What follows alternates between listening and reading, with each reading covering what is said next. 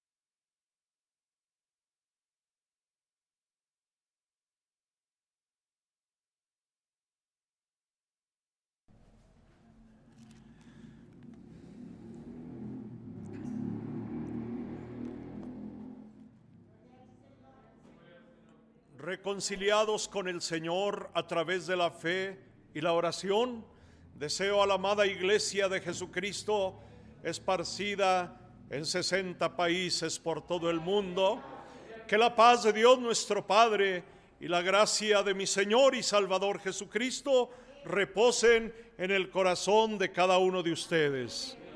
Quiero invitarles para que cantemos un himno que aunque si es breve, es también muy hermoso. Número 85 de esta versión que dice a la letra, ¿cómo podré pagarte, mi Señor y Rey, las bendiciones que me has dado en la vida? Vaya que nos ha dado muchas bendiciones, innumerables, incontables, bendito sea su nombre. Del pecado y de la muerte me libraste, por eso y por muchas cosas. Gracias te doy, Señor. Gracias te damos porque cercano está tu nombre a nuestras almas. Cantemos para la honra y la gloria del Señor. ¿Cómo podré pagarte Señor y Rey las bendiciones que me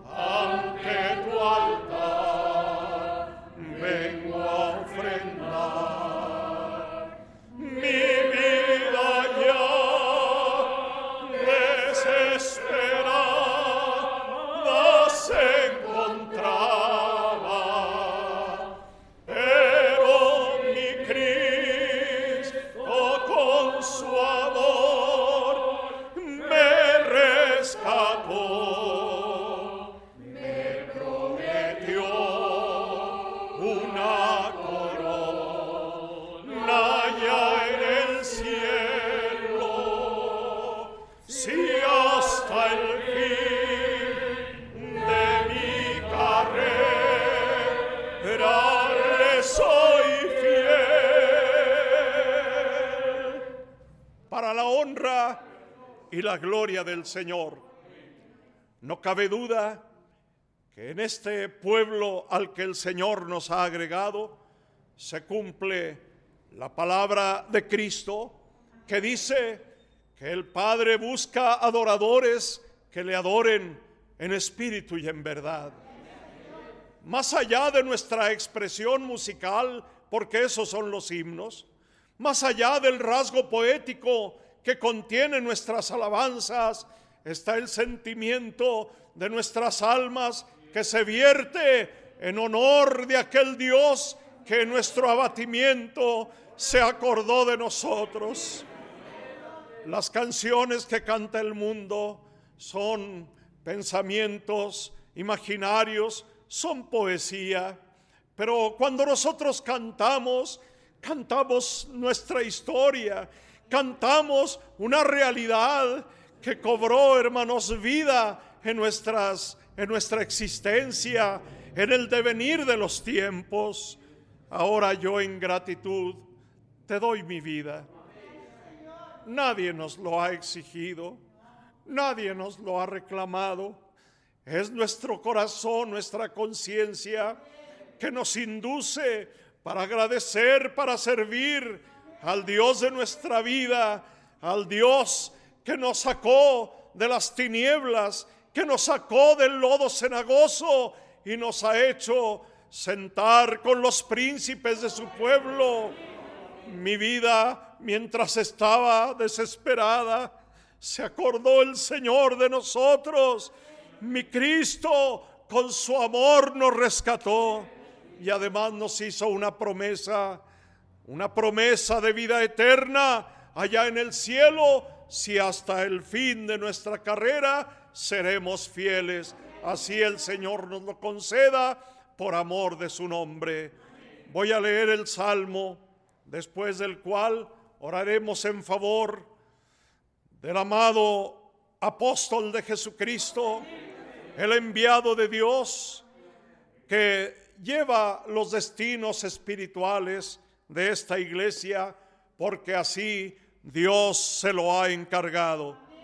Oraremos por él con tal de que Dios le colme de beneficios, le dé mucha salud, cumpla los anhelos de su corazón y asimismo le haga saber cuánto le amamos, le haga saber que estamos firmes y seguros y que nada ni nadie nos va a mover de este modo de pensar, de este estilo de vida que es el cristianismo original y auténtico que Él mismo nos enseñó con la predicación que Dios puso en sus labios y en su corazón. Preparemos el corazón para que nuestra oración sea intensa, sea ardiente y muy sentida en el nombre glorioso de Jesucristo.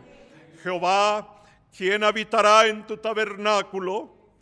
¿Quién morará en el monte santo? El que anda en integridad y hace justicia y habla verdad en su corazón. El que no calumnia con su lengua, ni hace mal a su prójimo ni admite reproche alguno contra su vecino, aquel a cuyos ojos el vil es menospreciado, pero honra a los que temen a Jehová. El que aún jurando en daño suyo, no por eso cambia. Quien su dinero no dio a usura, ni contra el inocente admitió cohecho. El que hace estas cosas no resbalará jamás para la honra y la gloria del Señor. Vamos sin demora a la oración y roguemos a nuestro buen Padre Celestial en favor de su apóstol, así como lo hemos dispuesto en el corazón, en el nombre glorioso de Jesucristo.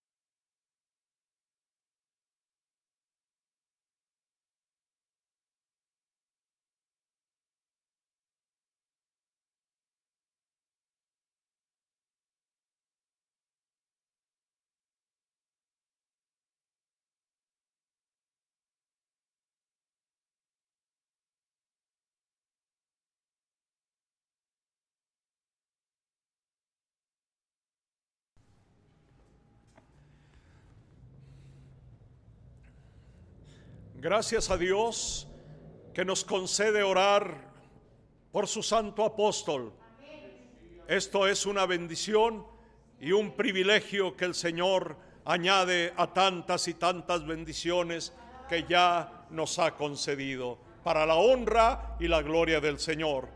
Le vamos a pedir al coro presente, un grupo representativo que nos acompaña, que la segunda alabanza que corresponde a nuestra consagración sean ellos quien la entonen, la interpreten y la eleven al Dios nuestro, al cual ama nuestro corazón y le bendice porque Él es bueno y para siempre es su misericordia. Tome su libertad el coro para la honra y la gloria del Señor.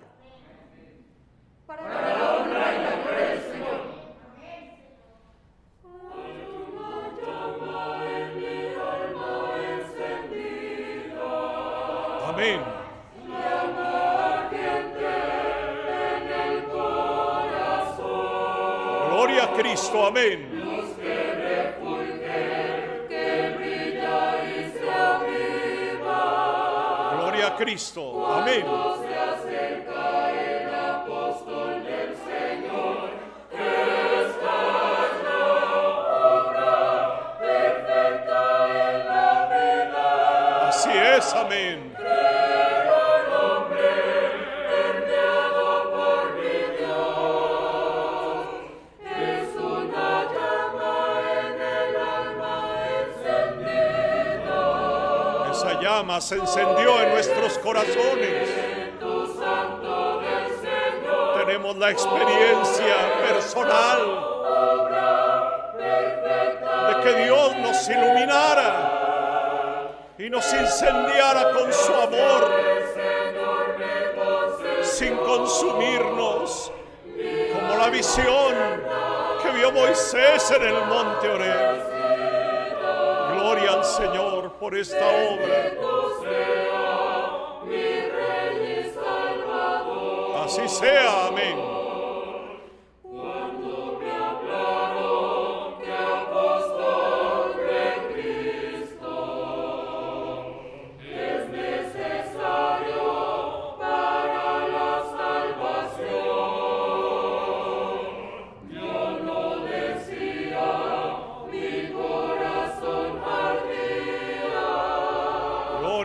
Gloria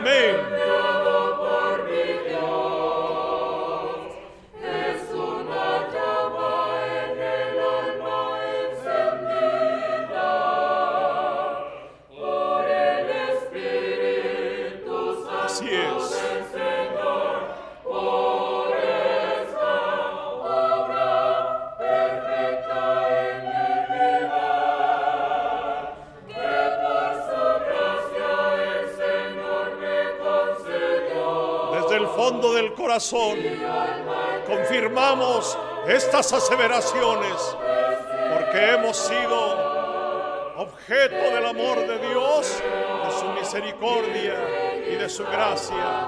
Amén.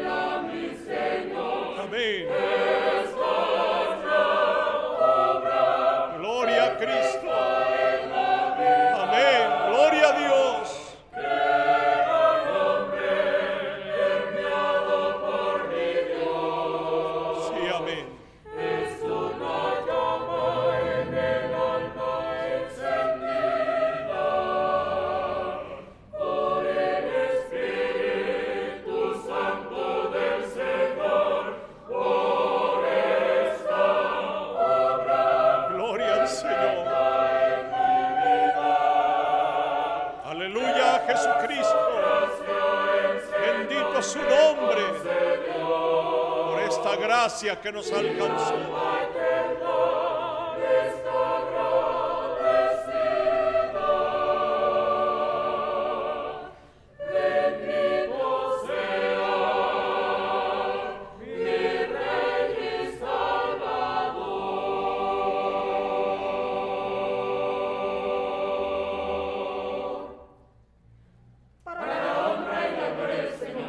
esa llama no se apaga. Dice la escritura, las muchas aguas no podrán apagar el amor, ni lo ahogarán los ríos. El enemigo, el mundo, este sistema pecaminoso, este sistema engañoso en el cual vivimos, quisiera destruir lo que Dios ha hecho en nosotros, pero lo decimos de manera segura, consciente de que nada ni nadie arrebatará de nuestros corazones esa lumbre espiritual, ese fuego, ese calor que un día el Señor encendió para creer en Él, para creer en el cielo, para creer a su doctrina, para creer a sus enviados. Esa llama está encendida y antes que apagarse, cada día se intensifica por la gracia del Señor. Bienvenido el canto de nuestros hermanos.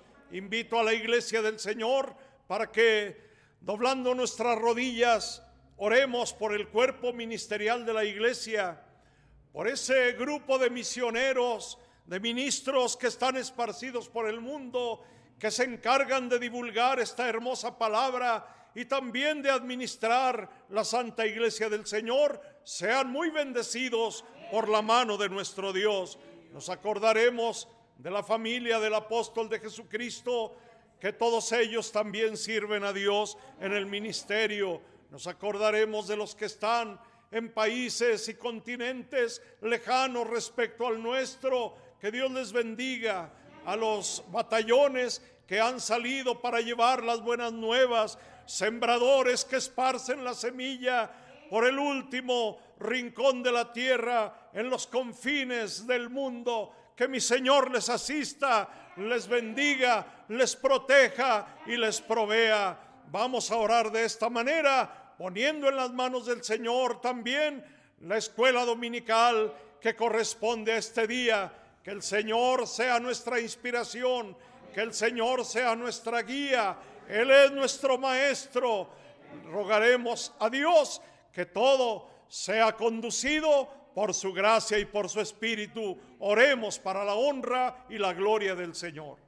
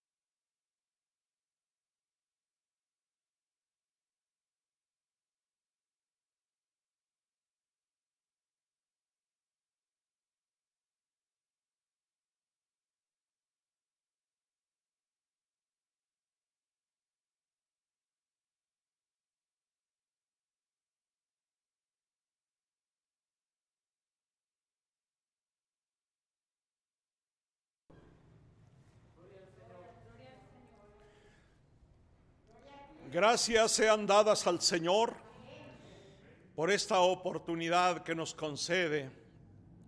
Lo hemos dicho y lo diremos hasta el cansancio.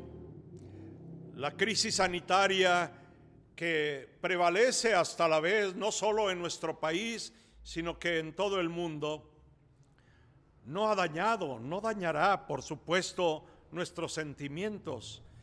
Si bien es cierto, eh, pareciera que se trata solamente de un, de un riesgo biológico, también nos damos cuenta que esta crisis sanitaria ha modificado muchas cosas en la sociedad, en la familia, en el ámbito religioso. No es nuestro caso. Nosotros estamos firmes, nosotros estamos seguros, aguardando el favor de Dios que en todo momento nos ha asistido. Y si, y si acaso algunos de nuestros hermanos han fallecido ante esta situación, hermanos, sanitaria, nosotros tenemos una confianza plena de que quien cierra sus ojos se va con Cristo para estar con Él en la eternidad. Gracias al Señor por esta convicción que nos otorga, hermanos, la fe en Jesucristo, nuestro amado y bendito Salvador. Vamos a iniciar el recuerdo de su palabra. Dios, por su bendito Espíritu, nos trae de manera oportuna la enseñanza, la instrucción, para que nuestro peregrinar por esta tierra, en nuestro carácter religioso, podamos conducirnos de manera correcta, hermanos, en el estricto apego a la doctrina del Señor, a la enseñanza apostólica, tanto como fue entregada en el primer siglo como en esta época contemporánea en la cual los apóstoles del Señor nos han instruido desde siempre. En este día tomaremos un tema hermoso que el Espíritu de Dios nos ha, hermanos, traído oportunamente, intitulado La Iglesia, la luz del mundo, tiene el mismo derecho y libertad que otras asociaciones religiosas de creer en un representante de Cristo. Y más allá del título del tema, yo quisiera asimismo leer un texto inicial que sería la justificación del tema que hoy nos ocupa. Primera de Pedro, capítulo 3, versículo 15, para la honra y la gloria del Señor. Repito la cita, Primera de Pedro, capítulo 3, versículo 15. Dice así, para la honra y la gloria del Señor. Santificad a Dios el Señor en vuestros corazones y estad siempre preparados para presentar defensa con mansedumbre y reverencia ante todo el que os demande razón de la esperanza que hay en vosotros, para la honra y la gloria del Señor. Hagan favor, mis hermanos, de tomar sus asientos para que cómodamente nos dispongamos a oír el mensaje de la palabra del Señor preparado para este día. Insisto sobre el tema, la iglesia a la luz del mundo, a la que por gracia de Dios el Señor nos ha añadido tiene un derecho, el mismo derecho que tienen todas las asociaciones religiosas de creer en un representante de Cristo. Cada iglesia, cada congregación, cada asociación religiosa se atiene a un instructor, se atiene a un guía independientemente de la convicción que ellos tengan de su origen o de dónde le resultó su carácter o su liderazgo, todos ellos tienen una persona que va adelante, que funge como cabeza, que hace de líder. La iglesia del Señor también lo tenemos. Sin embargo, la justificación del tema es que tal parece que todo lo que en el mundo se hace, el mundo mismo lo aprueba, lo aplaude, asiente, que es correcto. Solo lo que hace la iglesia del Señor es objeto de censura, es objeto de desconocimiento, de señalamientos peyorativos, de señalamientos eh, de desconocimiento, desprestigiando, discriminando, segregando. Para ello, el mundo ha utilizado desde siempre, desde la época temprana de nuestra iglesia, ha utilizado este término. En vez de llamarnos iglesia, nos llaman secta. Tal pareciera que ignoran la definición de este término, pero los que lo utilizan para denigrarnos no lo ignoran, lo utilizan de manera deliberada, como dije antes, para desprestigiar, para discriminar, para segregar, para obstaculizar intentar obstaculizar el desarrollo, el progreso de esta iglesia. Pero nosotros respondemos, como leímos en el texto inicial, con mansedumbre y respeto. Si alguien tiene interés en saber de nosotros y lo hace respetuosamente, tenemos una respuesta para ellos. Si hay alguien que morbosamente señala que somos una secta, a unos y a otros respetuosamente, de manera cordial, significa que nos nace del corazón decirlo, le decimos al mundo entero, no somos una secta. No, absolutamente no. Primeramente porque la iglesia, la luz del mundo, no surgió de ninguna otra organización. No es el resultado de una división. No es el, despojo de una congregación fallida. No. La iglesia, la luz del mundo, fue fundada por Jesucristo. Somos por bendición de Dios la verdadera iglesia fundada por Jesucristo y conservamos invariablemente su fidelidad, su origen, su fundamento y su fundador. Porque Jesucristo es nuestro fundamento y es también nuestro fundador. Bendito sea el Señor.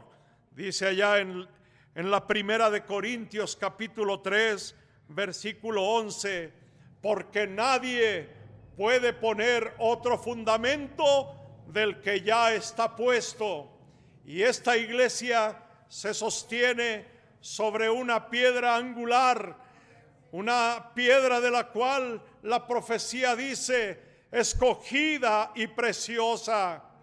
Sobre esa piedra es sostenida la iglesia del Dios vivo, columna y apoyo de la verdad.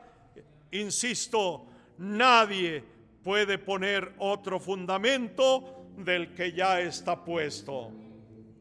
Sin embargo, nos remitimos a la historia sagrada, al libro de los Hechos, donde se hace mención de la iglesia del Dios vivo, columna y apoyo de la verdad, que existe desde entonces, fundada por Jesucristo, y que los enemigos, los detractores se referían a ella y la mencionaban como secta. Hechos capítulo 28, versículo 22. en el nombre del Señor. Hechos capítulo 28, versículo 22, se los leo para la gloria del Señor. Queríamos oír de ti, le dicen al apóstol Pablo que fue llevado en calidad de preso, habiendo apelado a César.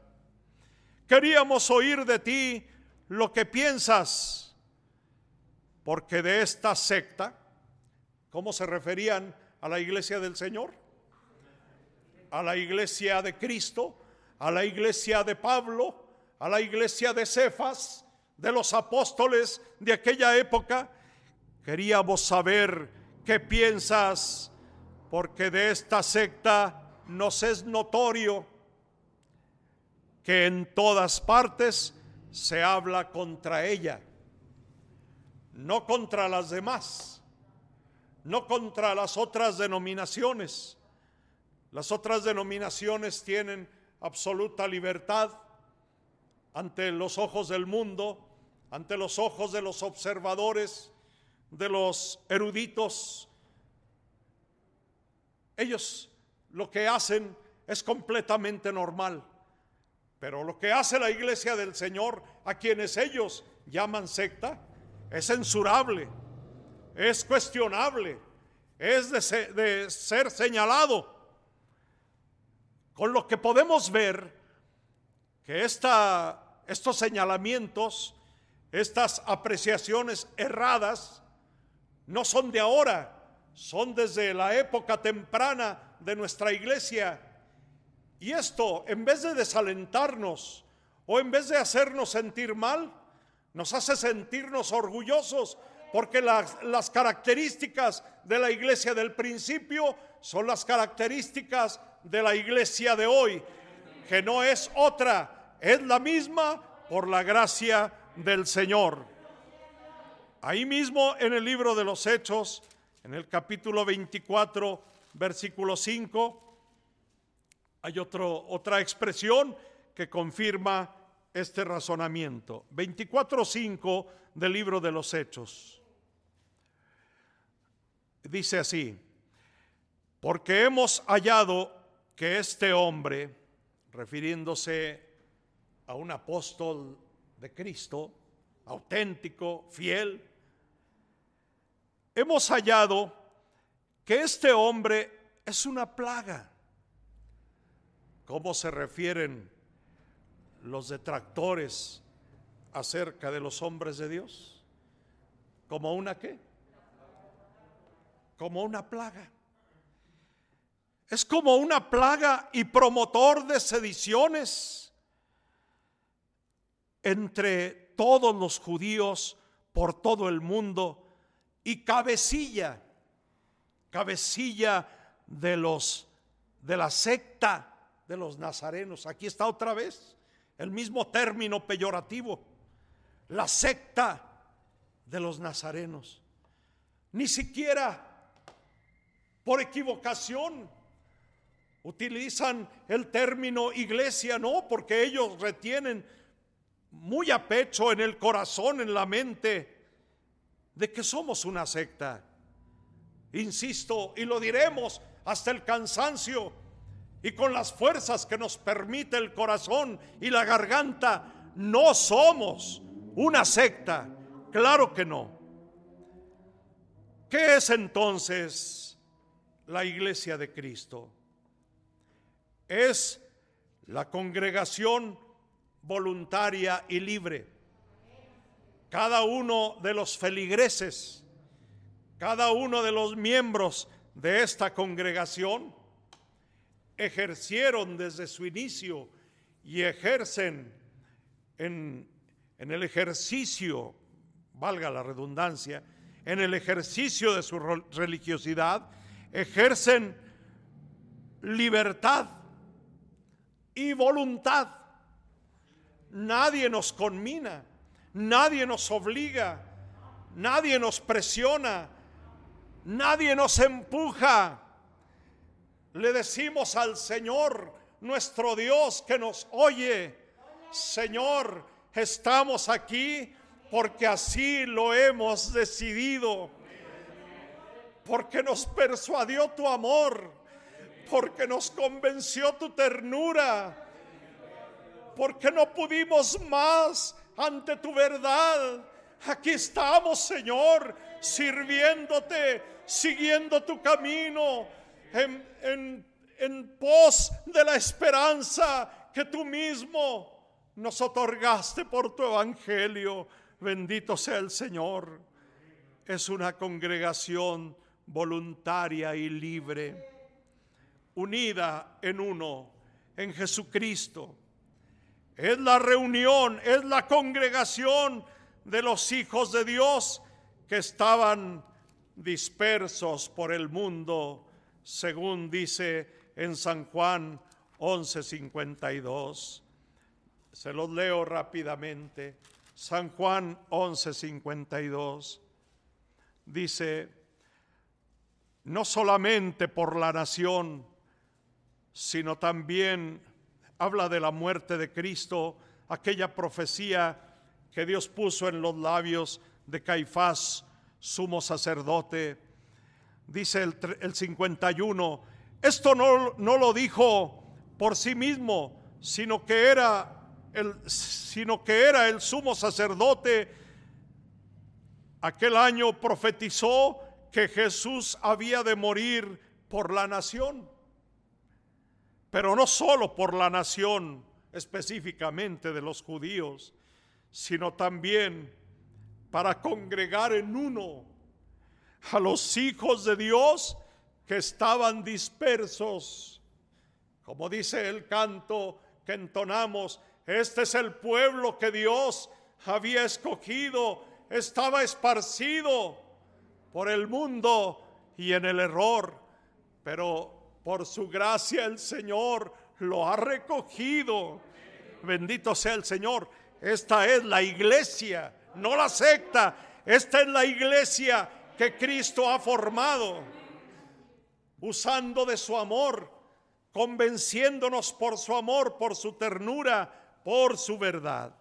Bendito sea el Señor. Como, se, como hemos expresado, esta congregación es voluntaria y libre.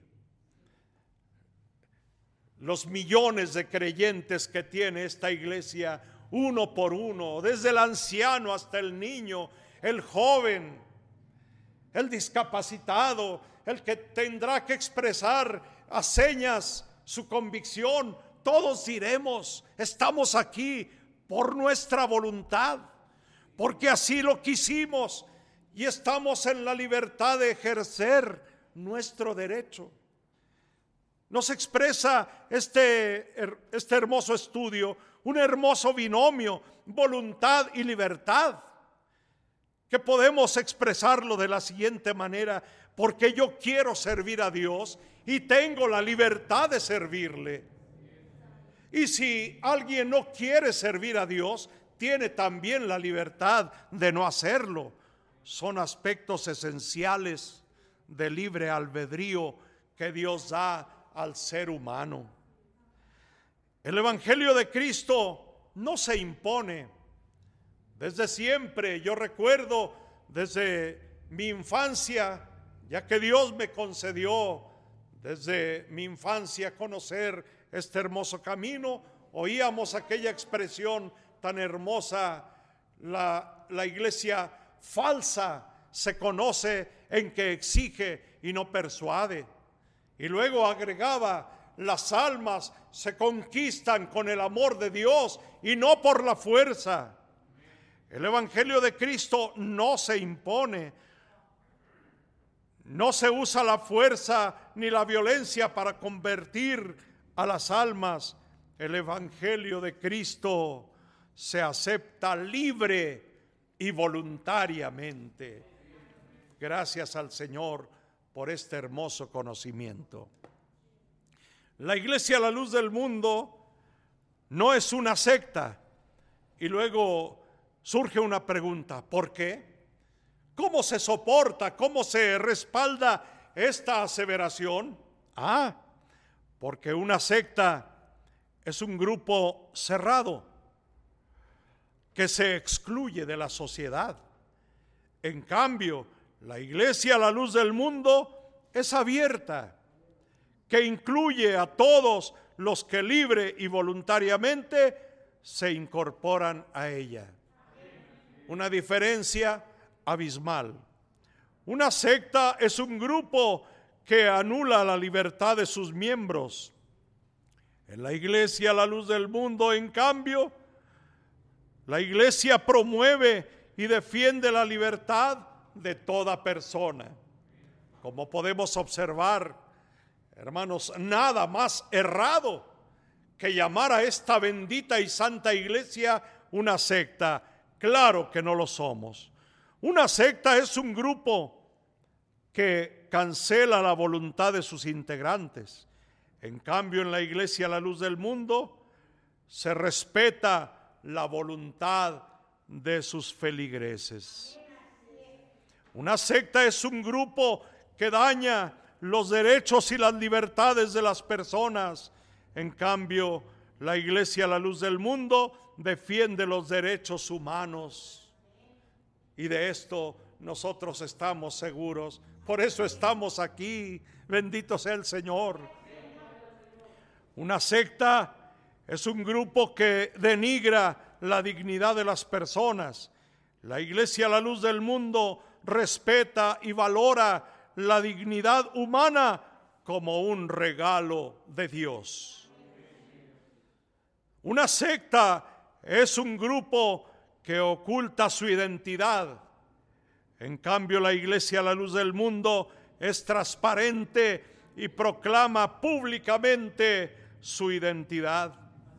¿Cuántas veces no se ha presentado la iglesia del Señor en diferentes partes del mundo, en lugares públicos, en, parques, en plazas, en auditorios, en, en estadios, proclamando lo que, lo que somos, lo que creemos, lo que esperamos. Bendito sea Dios. Una secta es un, es un grupo que ejerce la violencia y la agresividad.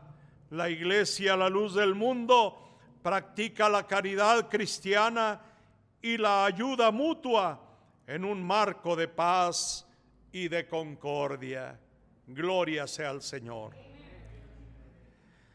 A la iglesia han querido enmarcar como una secta destructiva y peligrosa. Tú que estás dentro de ella, hermano, como lo estoy yo, que hemos creído y que hemos sido añadidos por la gracia del Señor, tan solo de oírlo nos viene de menear la cabeza negativamente y consideramos y expresamos nada más absurdo, nada más, nada más falso que la, que la secta es destructiva y peligrosa para sus miembros. Reiteramos, la iglesia no es una secta, lo diremos hasta el cansancio. No es una secta. En la actualidad Existen organizaciones que se consideran destructivas para sus seguidores. Estas tienen sus propias características y son identificables por el daño que hacen a las personas que las integran y a la misma sociedad, aportando únicamente un deterioro de los valores morales, engañando bajo dominio a los hombres, además de sembrar odio, odio y desprecio. Establecen dogmas. ¿Y qué es un dogma? Una determinación emitida por una persona a la cual determinación están obligados los sectarios en a este punto a obedecerla de manera ciega, de manera incondicional. No es nuestro caso. Establecen dogmas que enajenan la mente y atentan contra la vida misma, coartando con ello el libre albedrío que Dios dio al hombre. Todo lo contrario, todo lo contrario a la doctrina que, que imparte la iglesia a la luz del mundo. Ejemplo evidente de que no es una secta la doctrina que predica la iglesia, es aceptada bajo el libre albedrío, jamás es impuesta, no impide a sus miembros razonar. Alabado, bendecido sea por siempre el nombre del Señor, que nos concede desde que creímos en Jesucristo, desde que aceptamos su doctrina, nuestro pensamiento, nuestro razonamiento está en función. Bendito sea el Señor. Me refiero a que tenemos la libertad de analizar, de considerar las cosas y juzgar de manera razonable, de manera consciente lo que oímos y tener asimismo la libertad de aceptarlo o rechazarlo. A esto se le llama libertad. Esto que, es, que vivimos en la iglesia del Señor, la libertad de razonar, la libertad de decidir, suprime el fanatismo es una doctrina en la que perseveramos, es una doctrina que realmente hace un cambio de vida en la persona,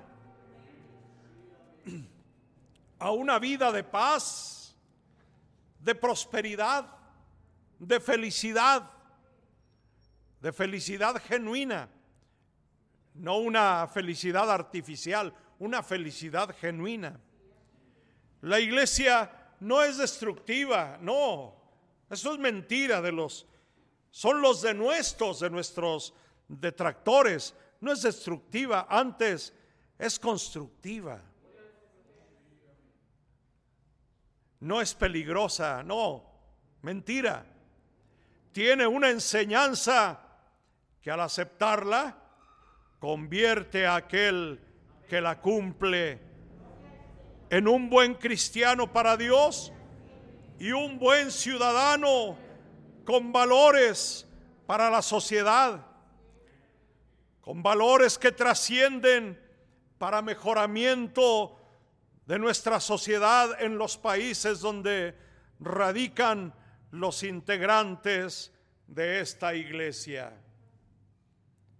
Es muy ingenuo es muy ingenuo el denuesto, el señalamiento errado de nuestros detractores de que la iglesia es peligrosa y es nociva.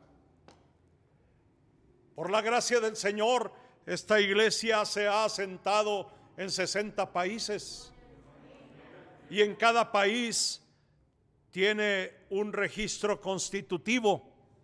¿Qué significa esto? Que los gobiernos revisan el estatuto de la iglesia para saber cuál es su ejercicio, cuáles son, cuál es su, hermano, su misión, su misión y sus cultos, que ninguno de estos, ni el culto, ni las prácticas, ni la misión, ni las proclamas, contravengan las leyes de la constitución de cada país donde se ha asentado la iglesia del Señor. Dicho de otra manera, de entrada, los gobiernos de este mundo aprueban, aprueban la práctica de esta doctrina y revisan de acuerdo a los a lo que ellos establecen a lo que implementan para, para este fin, revisan que la iglesia tenga un ejercicio sano ante el gobierno y ante la sociedad. Bendito sea el Señor. Por otra parte, ¿cómo podríamos los millones de feligreses de esta congregación, ¿cómo podríamos aceptar cosas torcidas, cosas anómalas, cosas irregulares? Si en nuestra iglesia hay miles y millones de profesionales, sociólogos, psicólogos, maestros, trabajadores sociales que perciben la bondad, que perciben la hermosura, el buen orden de esta iglesia. ¿Cómo podrían ellos aceptarlo? ¿Cómo podrían estar equivocados? Gracias a Dios, porque estamos persuadidos de esta verdad y la proclamamos ante el mundo entero por la gracia de Jesucristo. Por confirmar este razonamiento, leamos Hechos 24, versículo 10, para la gloria del Señor. Estas cosas han tenido lugar desde siempre porque nuestro enemigo, Satanás, el enemigo de Dios y de su iglesia, pues trae estrategias vetustas, estrategias que no ha podido renovar y lo podemos comprobar a distancia en el tiempo de más de dos mil años. Esto pasó, Hechos 24 del 10 al 14. Dice así, habiendo hecho señal el gobernador a Pablo para que hablase, éste respondió, porque sé que desde hace muchos años eres juez de esta nación, con buen ánimo haré mi defensa. Claro, los cristianos tenemos que defendernos, tenemos que levantar nuestra voz, como dijimos al inicio, con, toda, con todo respeto, con toda mansedumbre pero sí en el carácter defensivo. Dijo San Pablo, con buen ánimo haré mi defensa, como tú puedes cerciorarte. Es decir, las cosas que, que tienen lugar en la iglesia del Señor, es fácil cerciorarse de ellas. Porque como dijo eh, el propio San Pablo al rey Agripa, ¿Tú crees a los profetas? Claro que crees, porque las cosas que se han realizado en torno a la iglesia del Señor no se hicieron en un rincón, están a la luz, a la vista, a la vista de todos. Bendito sea el Señor. Como tú puedes cerciorarte, no hace más de 12 días que subí a adorar a Jerusalén y no me hallaron disputando con ninguno, ni amotinando a las multitudes, ni en el templo, ni en las sinagogas, ni en la ciudad. Ni te pueden probar cómo son las acusaciones que hacen contra los apóstoles y contra la iglesia. Son acusaciones improbables. Ni te pueden probar las cosas de que ahora me acusan. Pero esto confieso, que según el camino que ellos llaman de herejía, ¿qué cosa? El camino que ellos llaman de herejía, este camino que catalogan y señalan como secta, en este camino de verdad, dijo el apóstol, así sirvo al Dios de mis padres ¿Creyendo en qué? ¿En tradiciones? No. ¿Creyendo en fábulas? ¿Creyendo en falsas filosofías? No. Creyendo todas las cosas que en la ley y en los profetas están escritas. Esta iglesia del Señor se sostiene, se sustenta, se apoya y respalda en la bendita ley del Señor y en, las, en la palabra profética y apostólica, tanto del primer siglo como de los apóstoles contemporáneos Bendito sea el Señor. Vamos adelante porque el tiempo que tenemos a disposición es breve y el mensaje es ciertamente extenso. La Iglesia a la luz del mundo es una organización, una institución religiosa debidamente constituida. No es una, una congregación, hermanos, eh, popular, nacida de la nada, no.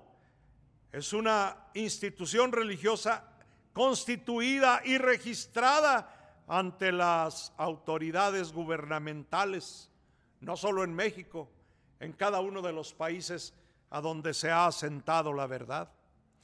Una iglesia cristiana que hace su práctica religiosa en la enseñanza bíblica.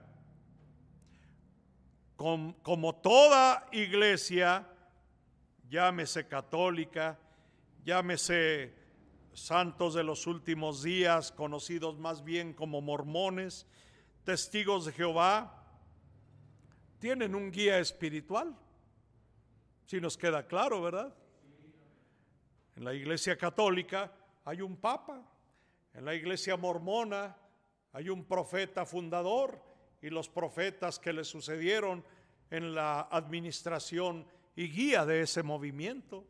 Entre los testigos de Jehová hay un presidente. Y el mundo lo ve normal. Y nosotros también. No osaríamos a objetar, no osaríamos a señalar, a reclamar. ¿Por qué ustedes tienen un guía? ¿Por qué tienen un profeta? ¿Por qué tienen un papa? No, están en su, en su derecho de hacerlo. Pero mira qué extraño, mira qué curioso. Al mundo solo le lastima, solo le duele, y es lo que señala que en la iglesia a la luz del mundo hay un apóstol de Jesucristo. Que no quieran creer en Él está en su derecho. Pero ¿por qué quieren, por qué quieren coartar o más bien eh, objetar nuestro derecho.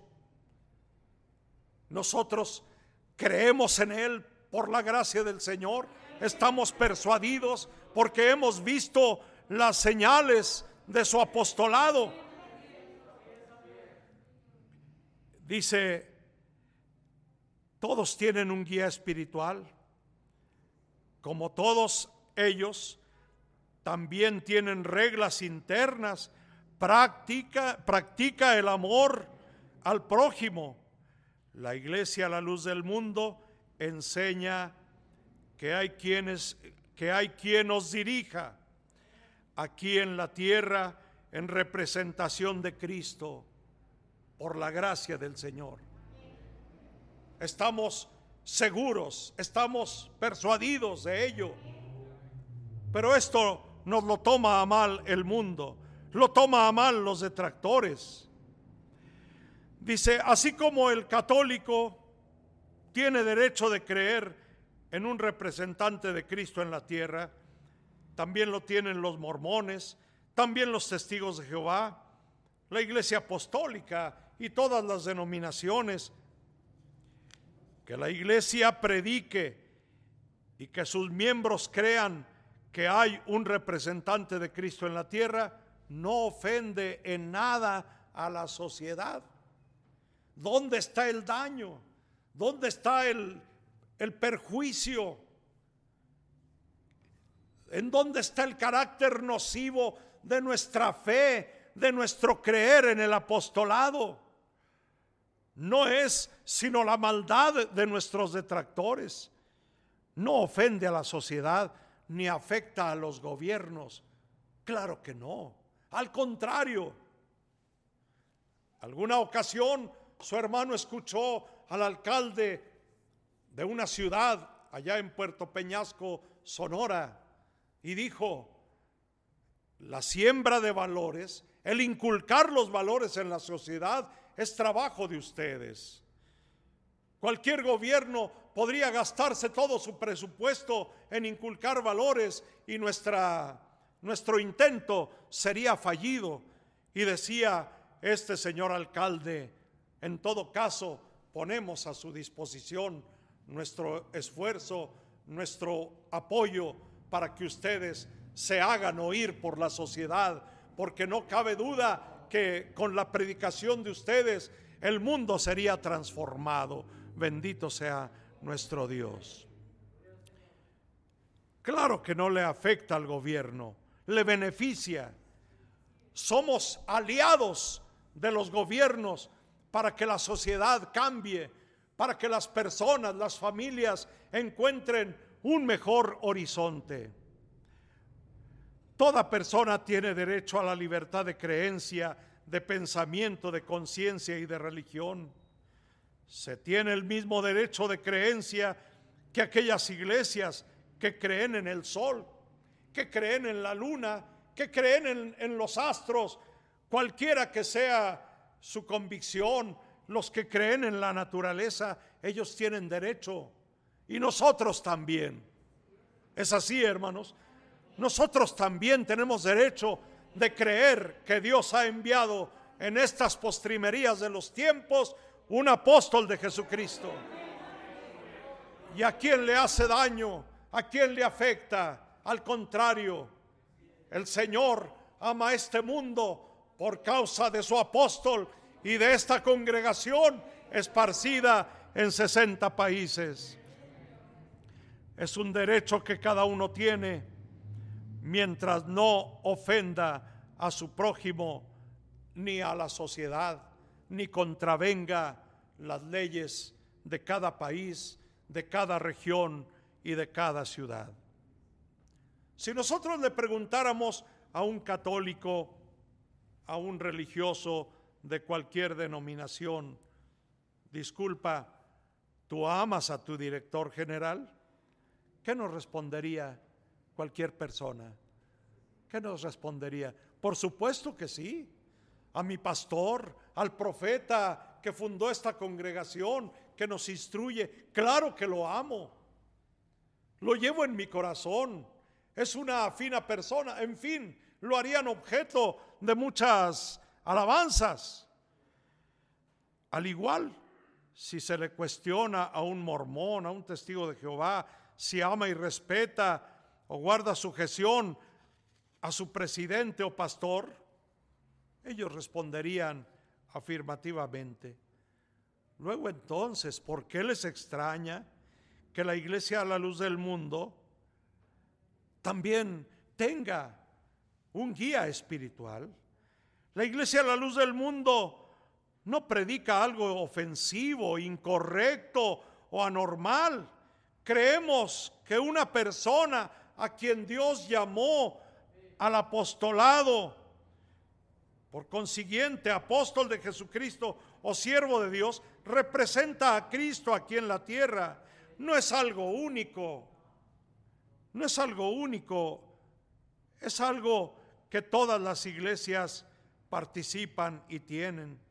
Y creen al igual, y creen a sí mismo, e igual que ellos, también respetamos.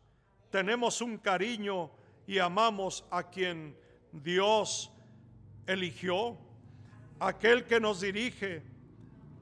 Otras congregaciones inclusive permiten que se arrodillen los feligreses ante sus guías.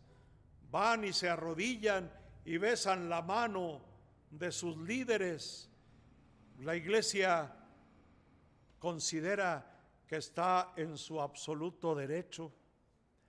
No es así en la iglesia del Señor. En la iglesia del Señor no se adora a los líderes. No nos arrodillamos ante los apóstoles.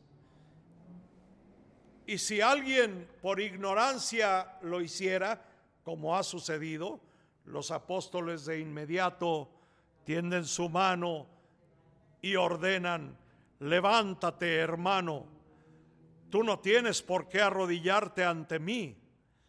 el único digno de adoración, el único ante el cual te debes de arrodillar, es el Dios y Padre de Jesucristo y a nuestro Salvador, a quien nos dio el Padre en propiciación por nuestros pecados. En la iglesia, la luz del mundo, no solo no nos postramos en señal de adoración, sino ante Dios y ante su Hijo Jesucristo. Pareciera que estamos hablando cosas que la iglesia ya sabe, pero como lo expresamos en el justificante de nuestro tema, debemos de estar preparados, debemos de estar prestos para responder de manera con mansedumbre, de manera respetuosa, de manera cordial, cuando se nos demande acerca de nuestra fe, acerca de nuestra esperanza, de nuestra y también de nuestras creencias. Por eso, mis hermanos que me están escuchando, los que están presentes y los que están a distancia en sus casas, caerán en cuenta que son cosas de las que estamos convencidos, pero no está de más que las recordemos para que en su momento las tengamos a flor de labios y responder respetuosamente a las personas que se interesen en saber de nuestra iglesia. Lo declararé, aunque lo llevaremos en el extracto de nuestro estudio, lo declararé de manera categórica. Nazón Joaquín García, de quien nosotros retenemos por la fe y una obra que Dios ha realizado en nuestros corazones, es apóstol de Jesucristo. Él nunca nos ha dicho que es Dios. Nunca nos ha dicho que es Cristo.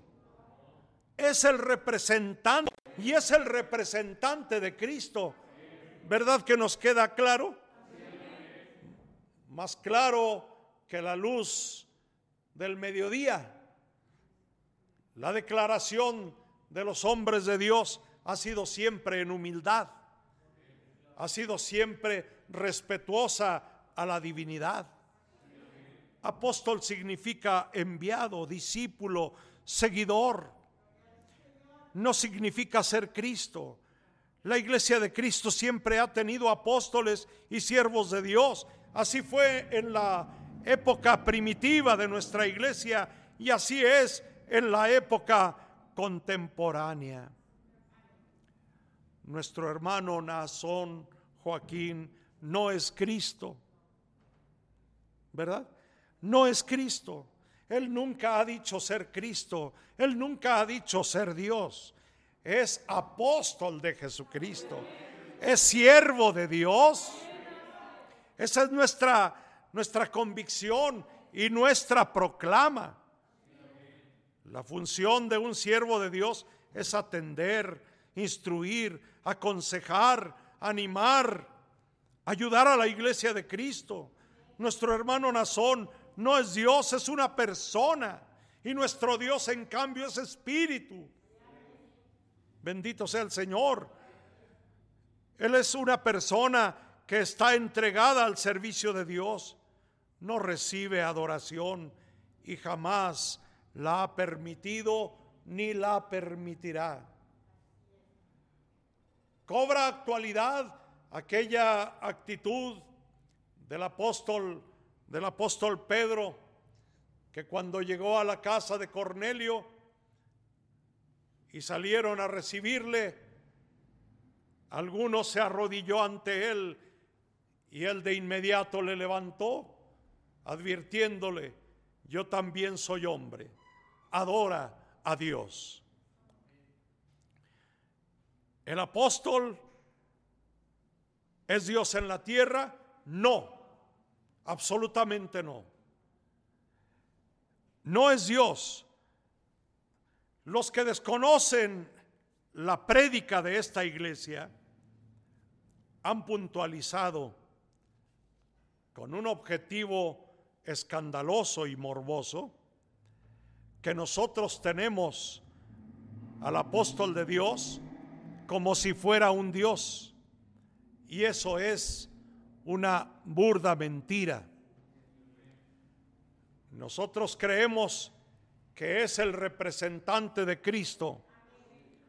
Así, así como el católico cree que lo es el Papa, como el mormón cree que lo es el profeta, o como los testigos de Jehová creen que el, su presidente es el representante de Dios y de Cristo y todas las demás iglesias, nosotros creemos que el hermano Nazón Joaquín García es el representante de Cristo en la tierra. Y esto es lo que predicamos, no a escondidas, no con murmullos o susurros, no, lo decimos a voz plena. Nazón Joaquín García es siervo de Dios y apóstol de Jesucristo. Como expresamos en un canto para el rebaño escogido, como es esta iglesia, no hay confusión. No, absolutamente no la hay. Él, él no es Dios, no es Cristo, es siervo de Dios y apóstol de Jesucristo. Bendito sea el Señor.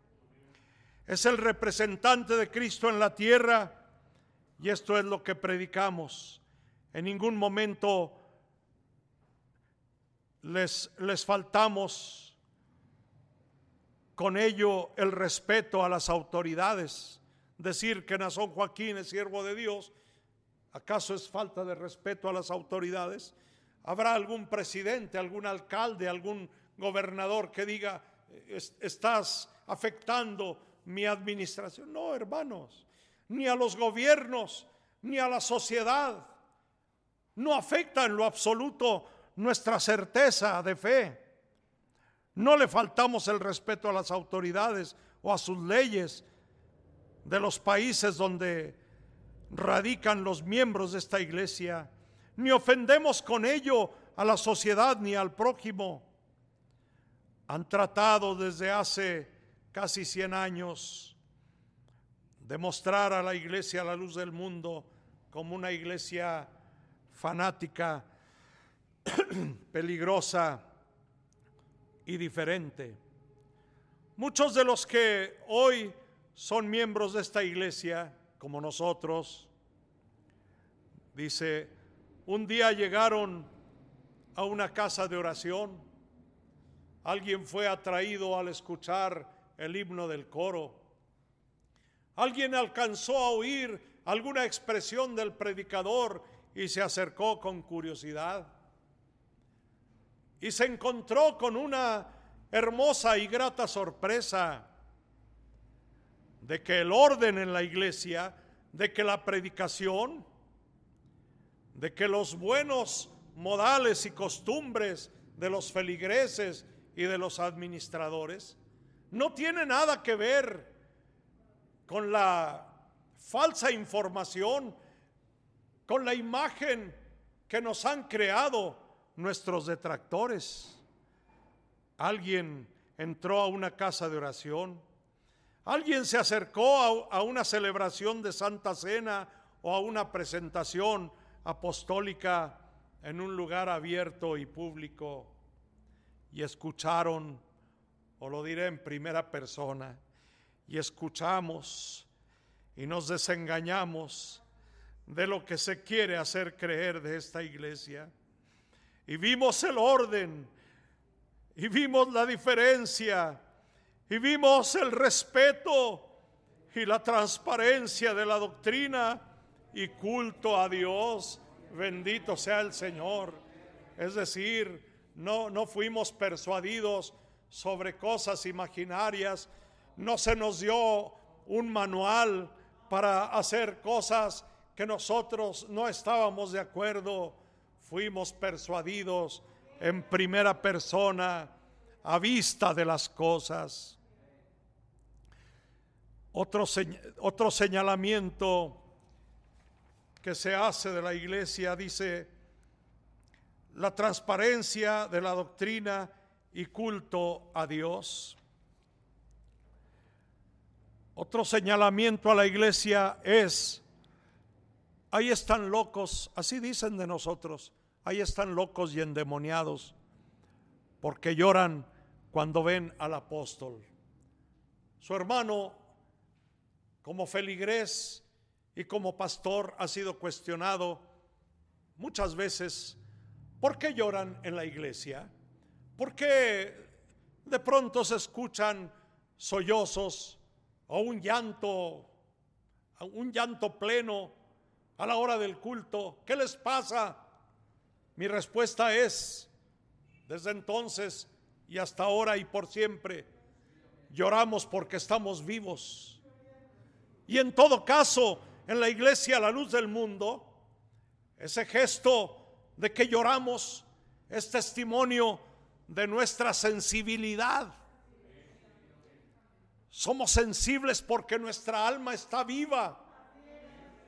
Está escrito que estábamos muertos en nuestros delitos y pecados, muerte de la cual el Señor nos ha resucitado. Y en ese carácter de vivos sentimos y por consiguiente lloramos, reímos, percibimos esas sensaciones estimuladas por la verdad, por la palabra emotiva de la predicación. Ponemos un ejemplo. Si un hijo que no se le ve, que no se le ha visto por años, ya no digamos por años, por meses, qué emoción después de tres, cinco, ocho meses, después de, de la ausencia, encontrar a un ser querido, sea al hijo, sea al padre, sea a la esposa, un ser querido cualquiera, cuando se le vuelve a ver al momento del reencuentro. Es muy común este hecho por allá en los aeropuertos, cuando alguien está en la sala de espera esperando que llegue el vuelo X que viene de tal país o de tal ciudad. Y a lo lejos se ve aquel rostro amado del que conocemos, de mi padre, de mi hijo, y quisiéramos saltar las vallas de seguridad de aquel aeropuerto y correr a su encuentro y estrecharlo y besarlo. ¿Qué tiene de raro? ¿Qué tiene de nuevo? Esto es tan común. Solo le extraña al mundo, solo le extraña a los enemigos de Dios, a los enemigos de su iglesia, que nosotros lloramos, que nosotros nos emocionamos por ver a una persona que tanto bien nos ha hecho con su palabra, con su administración, con su predicación. ¿Por qué? No lo entendemos. Sin embargo, en el ejercicio de nuestro derecho proclamamos. Si lloramos es porque nos emociona.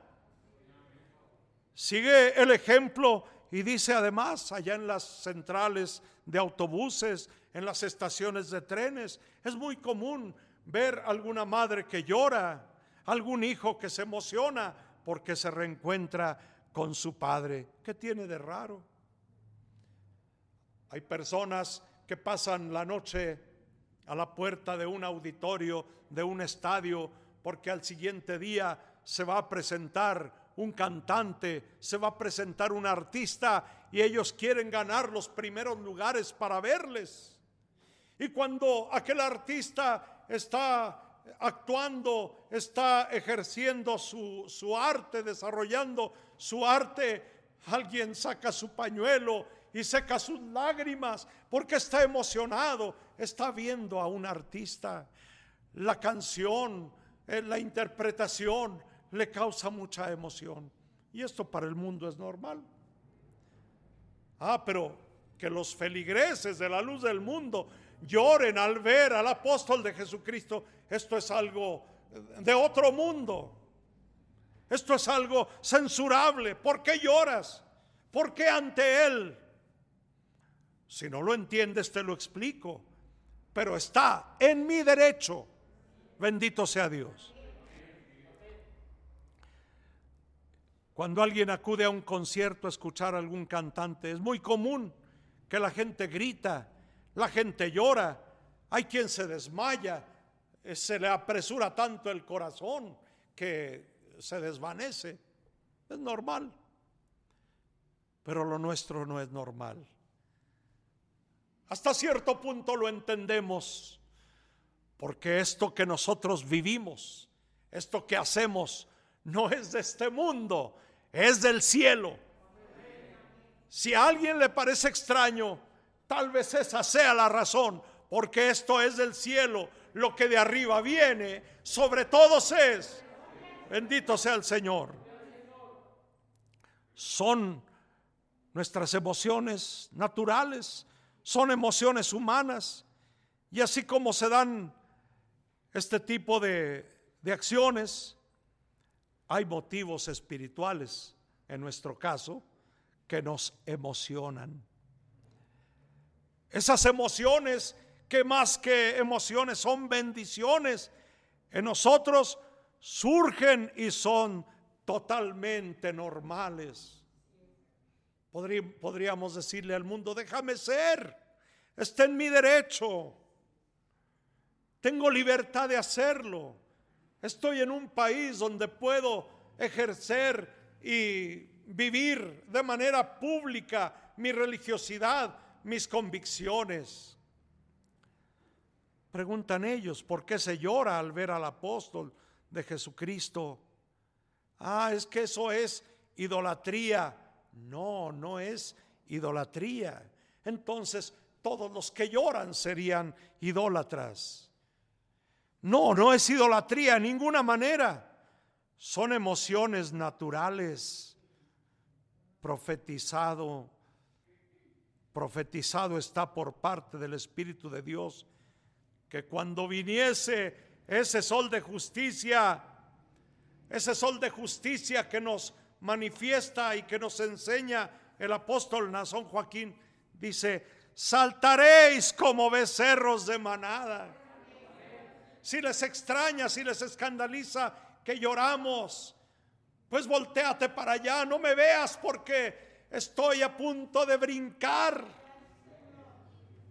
con un lenguaje corporal, externando la emoción que me causa haber sido abarcado en esta verdad, haber sido alcanzado por la predicación de un auténtico apóstol de Jesucristo. Bendito sea el Señor. Así lo, así lo expresa la profecía de Malaquías.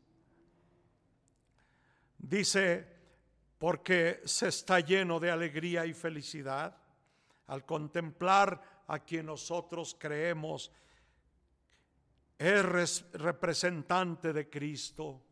Dios, por la escritura, dice que la iglesia recibía a los apóstoles allá en Grecia con una grande alegría.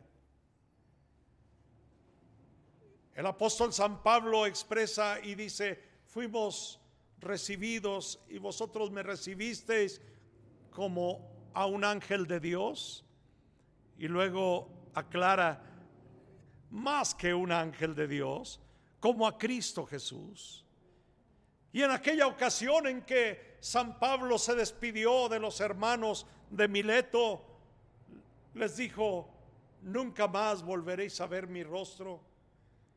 Y ellos se colgaban de su cuello y lloraban y se postraron a orar a Dios con cierto dolor porque les había dicho que nunca más le volverían a ver. Como se puede ver, y agilizando, hermanos, nuestra expresión, diremos, las cosas que hace la iglesia del Señor las hace de manera correcta, en apego a la doctrina, a la enseñanza, sin faltar el respeto ni a la sociedad, ni a los gobiernos, ni a las leyes. Pero los enemigos de Dios censuran, señalan, lo que hace la iglesia aun cuando todo esto es normal. Dice, en otra parte de la escritura también dice que se colgaban del cuello del apóstol cuando le despidieron en Mileto. Así que expresar nuestras emociones por causas espirituales no es nada extraño y esto no nos avergüenza ni sentimos pena porque todo en la iglesia de Dios tiene un porqué. Y ese porqué se encuentra contenido en las sagradas escrituras.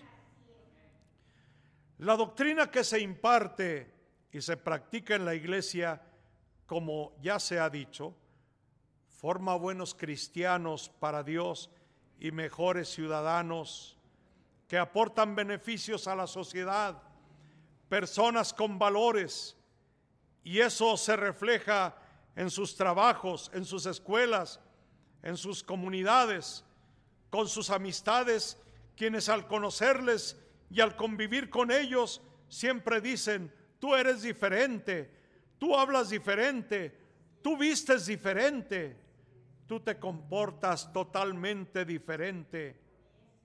Y viene la pregunta, ¿por qué?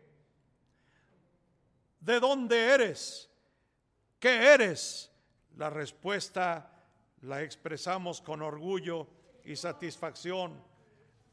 Es que yo pertenezco a la iglesia La Luz del Mundo y practico la voluntad de Dios día con día. Bendita gracia del Señor y qué orgullo tan maravilloso que llevamos en el corazón por esta verdad. Como dije antes, cada uno de los gobiernos reconoce a la iglesia por su estatuto, por la declaración de sus prácticas cultuales, por la misión que tiene la iglesia en cada país, en cada ciudad, en cada población. Jamás nuestra doctrina se ha antepuesto, jamás ha sido contrastante contra ninguna constitución política de ningún país en el mundo.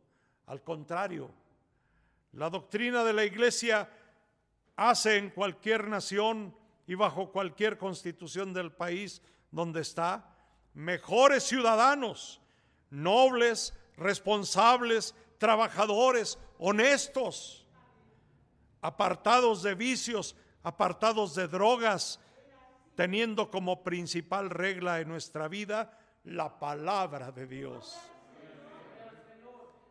Que aún en nuestra vida familiar nos ayuda a no tener problemas. Al marido le enseña cómo tratar a su mujer, a la mujer a su marido, a los padres cómo tratar a sus hijos, a sus hijos, cómo educarles y a los hijos cómo tratar a los padres con todo respeto y también a cada uno de nuestros semejantes. La iglesia realiza eventos con carácter de culto en espacios públicos a vista de todos. Esto no es ningún escondrijo. Nuestra forma de vivir nuestra predicación. Hermanos, no es una adivinanza. ¿Quiénes son estos? No. Estamos a vista de todos. La iglesia, la luz del mundo, no se encierra o se aísla. Por el contrario, se abre a la sociedad para cumplir con su misión evangelizadora. Llegamos a una casa y tocamos la puerta y con respeto decimos, señores, somos la iglesia, la luz del mundo. Nos permiten participarles de nuestra enseñanza, de nuestra doctrina. Tenemos un mensaje y una misión de parte de Cristo, dar testimonio de su palabra. Y son las palabras, son las personas quienes voluntariamente dicen sí o dicen no. Si dicen, si dicen, a mí no me interesa, lo, lo respetamos y le decimos gracias y seguimos adelante. ¿Qué queremos decir con esto? Que en la iglesia hay respeto al libre albedrío. En la iglesia, hermanos, se respetan las decisiones de cada persona. Nuestros principios religiosos son, creemos en la existencia de Dios, único y universal. Creemos en Jesucristo, Hijo de Dios y Salvador del mundo. Creemos en la vocación o llamamiento de los apóstoles de Jesucristo enviados para predicar el Evangelio de salvación y vida eterna. ¿Qué tiene de extraordinario? ¿Qué, tiene de raro ante la sociedad? Claro está que hay maldad, claro está que hay mala, mala voluntad de aquellos que señalan a través de los medios, de las redes sociales, usando cualquier eh, canal para decir que lo que se hace en la iglesia del Señor es eh, nocivo, es peligroso, es, es de fanáticos. Nada de eso. La iglesia a la luz del mundo respeta y cree en nuestro hermano Nazón Joaquín García como el hombre que ejerce en este tiempo el ministerio del apostolado para anunciar el Evangelio de Jesucristo. La iglesia predica una doctrina para salvación y vida eterna. Su mensaje social exalta la dignidad humana, predica y practica el respeto absoluto sin distinción de nacionalidad, color de piel, idioma, capacidades diferentes, posición económica. Se promueve en cada miembro los altos valores, bendito sea el Señor. Por ello que nuestros jóvenes, nuestros niños en las escuelas ganan menciones honoríficas, son aplaudidos, son alabados por sus maestros, los trabajadores en sus empresas, en sus centros de trabajo, sus patrones se sienten orgullosos de ellos. Muchas veces hemos oído testimonios de cómo los empresarios, los gerentes de las empresas le dicen al hermano, cuando haya algún vacante, quiero que venga alguien como tú, que venga alguno de tus hermanos a ocupar el puesto vacante, porque Veo que son gente responsable, respetuosa y honesta. En la iglesia se promueven los altos valores espirituales y morales, tales como la integración familiar, la superación académica y deportiva, cuidado de la salud, bendito sea Dios, respeto a los derechos humanos. En la iglesia no solo eh, se ve por el bienestar espiritual, por el, bienestar de las almas y el triunfo de la fe. Aún nuestra salud es protegida por la enseñanza que hemos recibido. El respeto a los derechos humanos, la inclusión de la mujer en los proyectos y administración, la sujeción a las autoridades y leyes de cada país esta enseñanza se tiene como necesaria con la finalidad de presentar defensa. Para esto nos ha sido recordado, para presentar defensa con mansedumbre y respeto a todos los que demandan razón de nuestra creencia y esperanza. Podría ser diferente desde el punto de vista de que algunos preguntan con cierto morbo acerca de nuestras creencias, pero sea que ellos lo hagan respetuosamente o sea que lo hagan con maldad, no modifica nuestra postura. Nosotros, con todo respeto y mansedumbre, le decimos al mundo, creemos que hay sobre la tierra un hombre que representa a Dios y a Jesucristo. Nosotros creemos en ese hombre y damos testimonio que nuestra vida ha sido transformada del mal, de mal para bien, de la nada a, a una absoluta ganancia espiritual y aún material. Retenemos que ese hombre es de Dios, que está en nuestro derecho creer en él y proclamarlo. Si alguien no lo cree así, está también en su derecho y de parte nuestra es absolutamente respetable la postura de cada uno. Voy a leer para concluir las palabras de este hombre tan amado de nuestras almas, a quien del cual estoy haciendo referencia, y dice de la siguiente manera: Así también en este tiempo la cizaña tratará de acusar a la iglesia del Señor. Esto no es no es nuevo. Desde tiempos primitivos en la iglesia lo trataron de hacer. Llamaron al apóstol Pablo cabecilla de la secta de los nazarenos. Lo llamaron también sedicioso. A Jesucristo o de Jesucristo decían que era un opositor a César el emperador, que era por Belcebú que sacaba los demonios. Y podrán decirnos a nosotros lo que ellos quieran. Fraudulentos, perversos, ignorantes, lo que ellos nos quieran inventar, lo podrán decir. Pero recuerda, ¿cuál va a ser nuestra gloria? El testimonio de nuestra conciencia allí nos gloriamos. No importa lo que digan de nosotros, tú sabes lo que eres, tú hermano sabes lo que eres. ¿Y que eres hermano? ¿Y que eres hermana?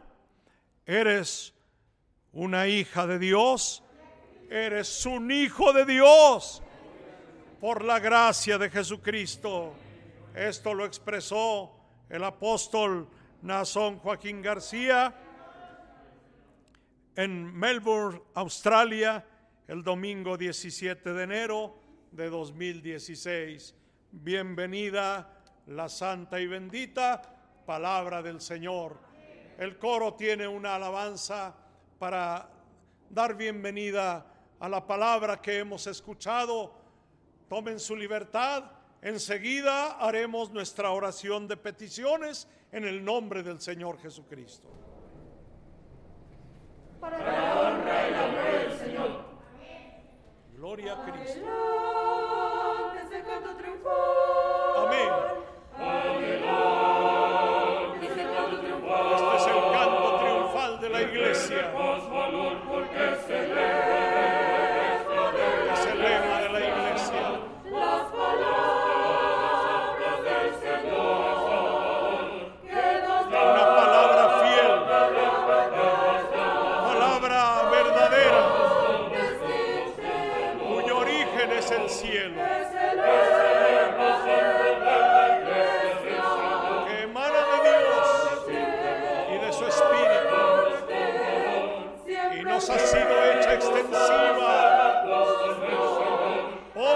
Apóstoles.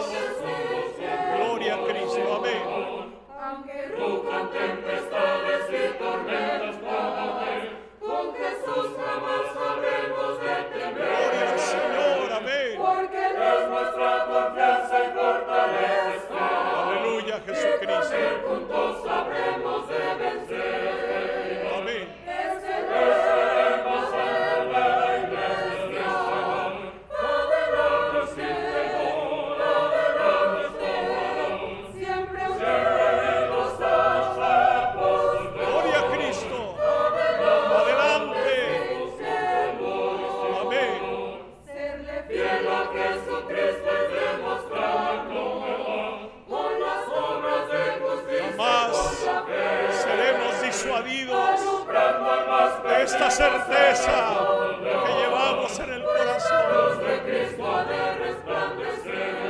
Gloria a Cristo.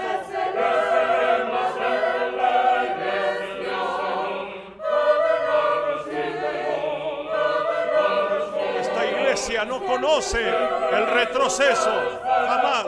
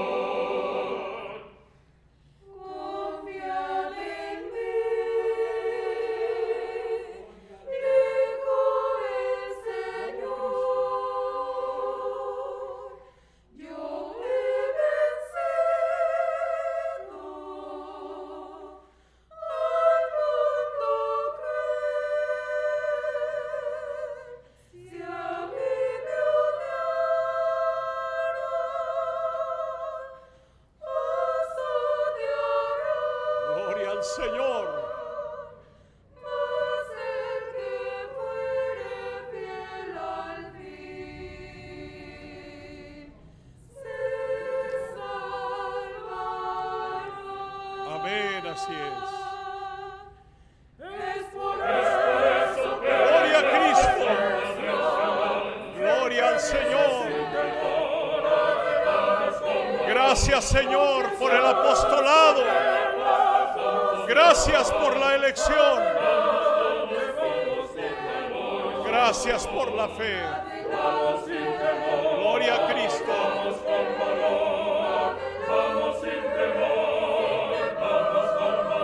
Invito a mis hermanos, doblemos nuestras rodillas para poner en las manos del Señor necesidades de la iglesia.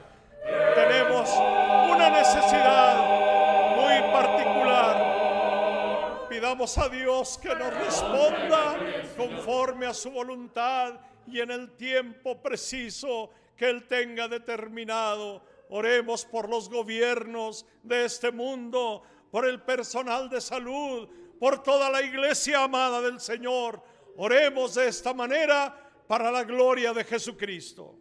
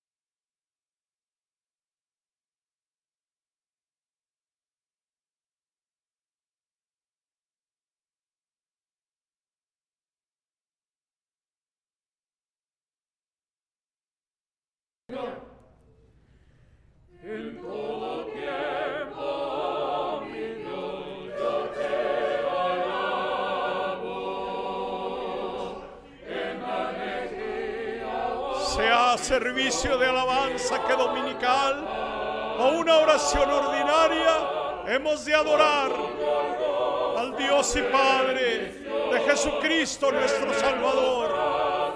Adoremos al Señor,